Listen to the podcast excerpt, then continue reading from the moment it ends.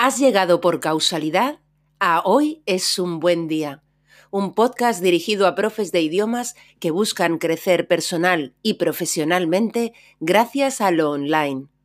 Aquí, Lola Gamboa compartirá tips, estrategias e inspiración para que logres crear un trabajo a tu medida que te permita vivir bien de tu pasión docente, desde cualquier lugar y sin intermediarios.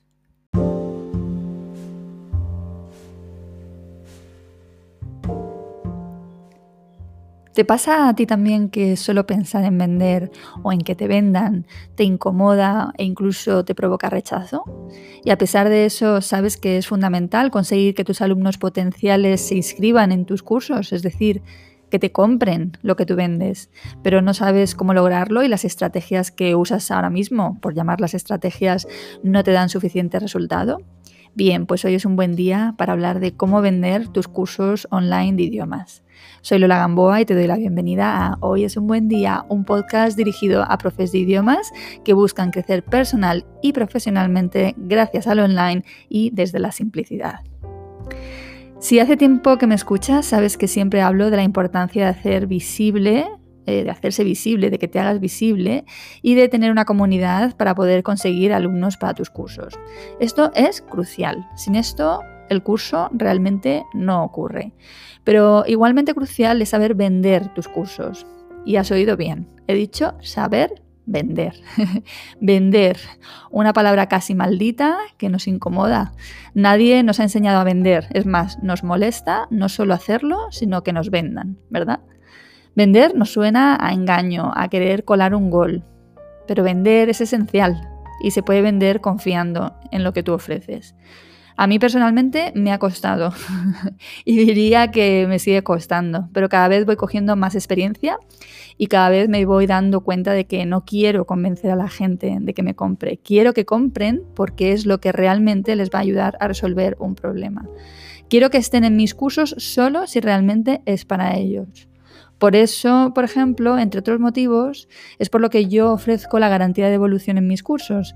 Así tú lo pruebas y decides si es para ti. Y si no es para ti, te devuelvo el dinero tan ricamente. Yo no quiero alumnos descontentos que hablen mal de mis cursos y por lo tanto que hablen mal de mí como profesional. Eso sí, la garantía solo la doy por un periodo de tiempo limitado, el suficiente para que el alumno haga una confirmación consciente de que está donde quiere estar, de que el curso y el formato le van. En los últimos años no solo he aprendido a hacerme visible, sino que he aprendido a vender mis cursos. Y es todo un arte. Un arte que me voy dando cuenta que voy refinando conforme pasa el tiempo, porque a mí también me daba pánico vender, hablar bien de lo que yo hago, madre mía. Entonces creo que cuanto más creas en lo que haces, más fácil te será poder hablar de ello a las personas potencialmente interesadas. Entonces, partiendo de la base de que tienes a quién venderle y tienes un buen curso o un buen servicio que ofrecer, te diría que hay tres elementos clave para lograr que la gente te dé el sí quiero. El primer elemento sería la carta de ventas. Carta de ventas es la expresión que usamos en marketing para, hablar de la página web informativa de tu curso, de un producto, de un servicio, de un curso concreto que tú estás ofreciendo a tus potenciales alumnos. Antes de saber siquiera esta expresión, vamos, no la había oído en mi vida, mis webs informativas eran planas, aburridas, carentes de emoción por completo, puramente descriptivas. No había testimonios, no había estructura. Eran simplemente una relación de datos fácticos, ¿no? de características del curso, duración, horario, lugar de impartición, programa, profesora, modalidad y precio. Y chimpún. Ahora, mirando para atrás, ¿no? me doy cuenta de, bueno, pues de cuánto ha evolucionado mi contenido web en este sentido.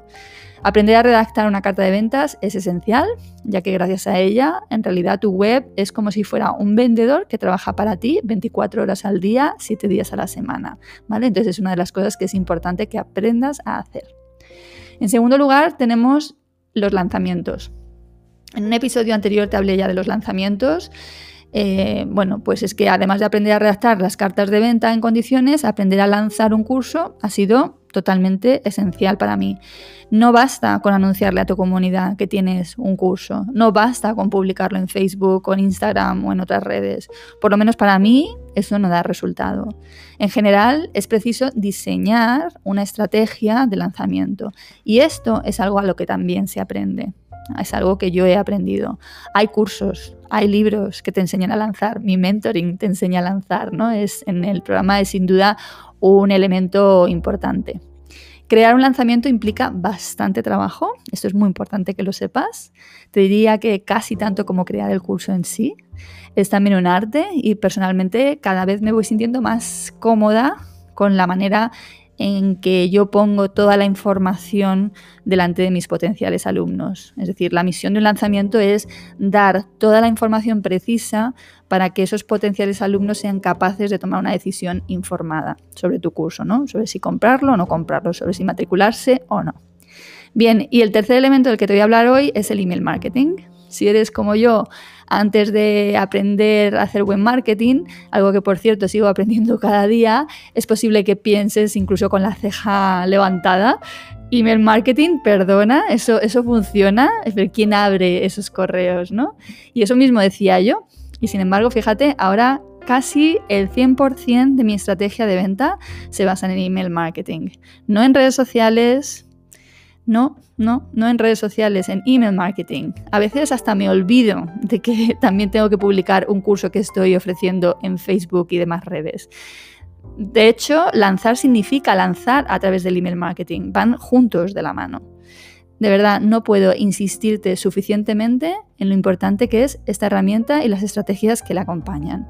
No es mandar emails sosos dando el peñazo o contando simplemente las características planas de tu curso, programa, horario, precio, etc. No. El email marketing es todo un arte. Además puede ser muy creativo y muy bonito. Y te invito también a que te formes en esto, especialmente si lo que estás haciendo no te está dando resultados.